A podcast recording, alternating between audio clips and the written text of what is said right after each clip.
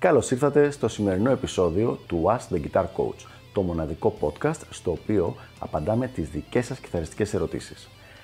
Αν ενδιαφέρεστε να εξελίξετε το παίξιμό σας στο maximum βαθμό, στείλτε μου ένα email στο email ioannis.ioannis.org για να σας ενημερώσω για τα πακέτα εκμάθησης κιθάρας του Elite Guitar Coaching.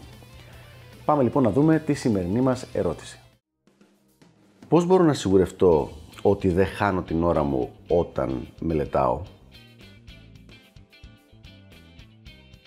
Μια πραγματικά πολύ καλή ερώτηση και έχουμε απαντήσει διάφορες ερωτήσεις σε σχέση με το θέμα της βελτίωσης της μελέτης.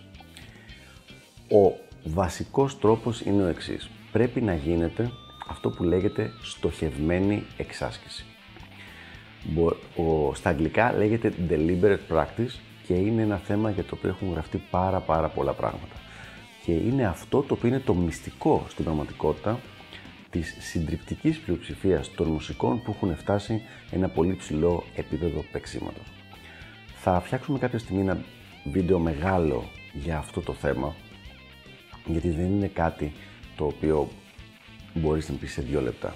Αλλά με πολύ απλά λόγια, η στοχευμένη εξάσκηση είναι η εξάσκηση που έχει σχέση με τα αδύνατα σημεία σου, στα οποία μελετάς αυτά, μελετάς τουλάχιστον ένα αδύνατο σημείο με ένα συγκεκριμένο τρόπο, χωρίς να φεύγεις και να παίζεις άλλα πράγματα γύρω-γύρω και έχεις κάνει focus, έχεις στοχεύσει μόνο αυτό.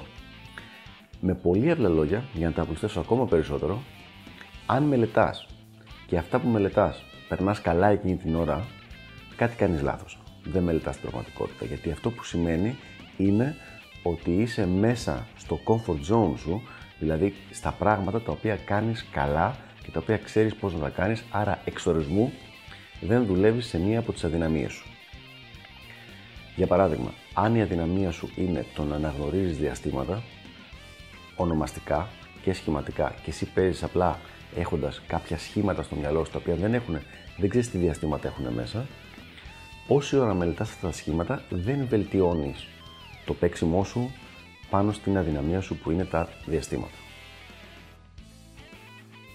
Υπάρχει ένα πολύ ωραίο ρητό το οποίο λέει όσο πιο πολύ υδρώσεις στην προπόνηση τόσο λιγότερο θα ματώσεις στην μάχη.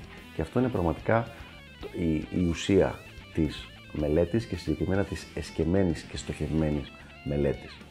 Δηλαδή θέλουμε να μελετάμε πολύ πολύ συγκεκριμένα πράγματα με πολύ πολύ μεγάλη με πολύ μεγάλο focus χωρίς να φεύγουμε από εκεί καθόλου μέχρι να μπορέσουμε να το προχωρήσουμε στο επόμενο επίπεδο. Να, είτε αυτό είναι το να ανεβάσουμε ταχύτητα, είτε να το παίξουμε χωρίς κανένα λάθος, είτε οτιδήποτε άλλο είναι ο συγκεκριμένος μας στόχος για τη συγκεκριμένη αδυναμία.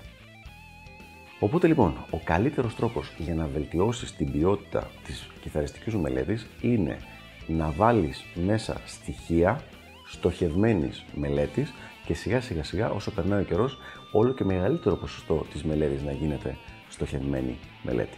Αυτό δεν σημαίνει ότι θα σταματήσει να αυτοσχεδιάζει ή να παίζει για την πλάκα σου ή απλά να κάνεις review προηγούμενα υλικά, αλλά θέλουμε οπωσδήποτε και αυτό το πολύ ε, εντατικό στοιχείο της βελτίωσης.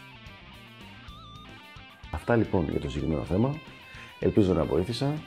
Τα σχόλιά σας είναι ευπρόσδεκτα. Γράψτε από κάτω ό,τι άλλες ερωτήσεις έχετε ή οτιδήποτε θα θέλετε να επεκταθούμε στο συγκεκριμένο θέμα και τα λέμε στο επόμενο επεισόδιο του Ask the Guitar Coach.